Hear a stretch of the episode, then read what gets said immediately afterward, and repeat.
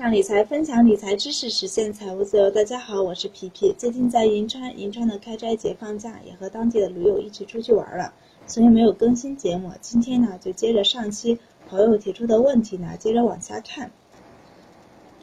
第一个呢，如果购买一千元的基金，持有一年以上并卖出，需要交认购费加申购费加赎回费加运作费，是这样吗？认购费啊和申购费之前有说过，认购费呢是基金刚成立的时候。购买新基金实申购费，赎回呃购买前端收费的老基金呢，只需要交申购费就可以了。每天的基金净值呢是已经扣除掉了管理费、托管费和销售服务费了。赎回的费用呢要看持有的时间的长短，这部分内容可以在微信公众号上回复“基金系列一”查看文章，弄清楚场内基金和场外基金，做出适合自己的选择。第二个呢，做基金筛选时有基金排行和定投排行两个，应该选哪个呢？先看一下两个是如何计算的。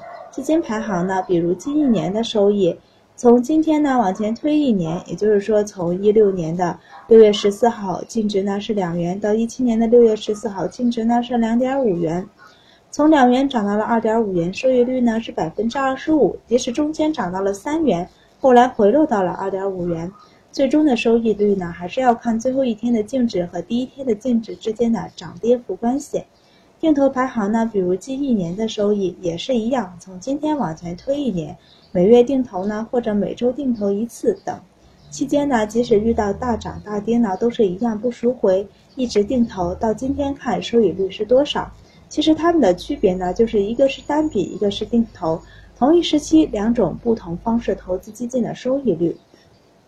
在挑选基金的时候呢，我个人比较倾向用的是基金排行里面的自定义时间，把每个完整年份的收益呢自己整理到 Excel 上，大致筛选出来后，再通过不同时期上涨、下跌、反弹、震荡的定投计算进行进一步的筛选。如果嫌麻烦，可以用近一年或者近两年的收益比较一下等。用基金排行、定投排行两个出来的排名结果其实都是差不多的，尽管他们的投资基金的方式不一样。我将股票型基金近一年的收益进行排名，基金排行呢和定投排行出来结果是差不多的。有差异的呢，是因为他们每次定投的净值呢对摊平成本有一定的影响。如果将月定投换成周定投或者是日定投，还是会产生一定差差异的。图片呢？有两张，大家可以看一下。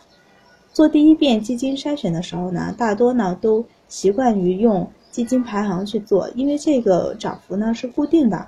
这就好比买一只单笔买一只基金，一年后涨幅百分之十，但是定投这只基金呢，我月定投可能收益是百分之七，我周定投呢可能是百分之八，日定投呢可能是百分之七点五。再者呢，即使月定投。一号定投和三十号定投最终的收益也是有差别的。这部分详细内容呢，可以在微信公众号上回复“基金系列五”查看。定时定额投资基金的时间点怎么选择？剩下的问题呢，下节接着说。今天呢就分享到这儿，大家有什么想法，可以在微信公众号“皮皮爱理爱财”上留言讨论。希望听到更多不同的声音。投资道路上呢，也希望结识更多志同道合的朋友。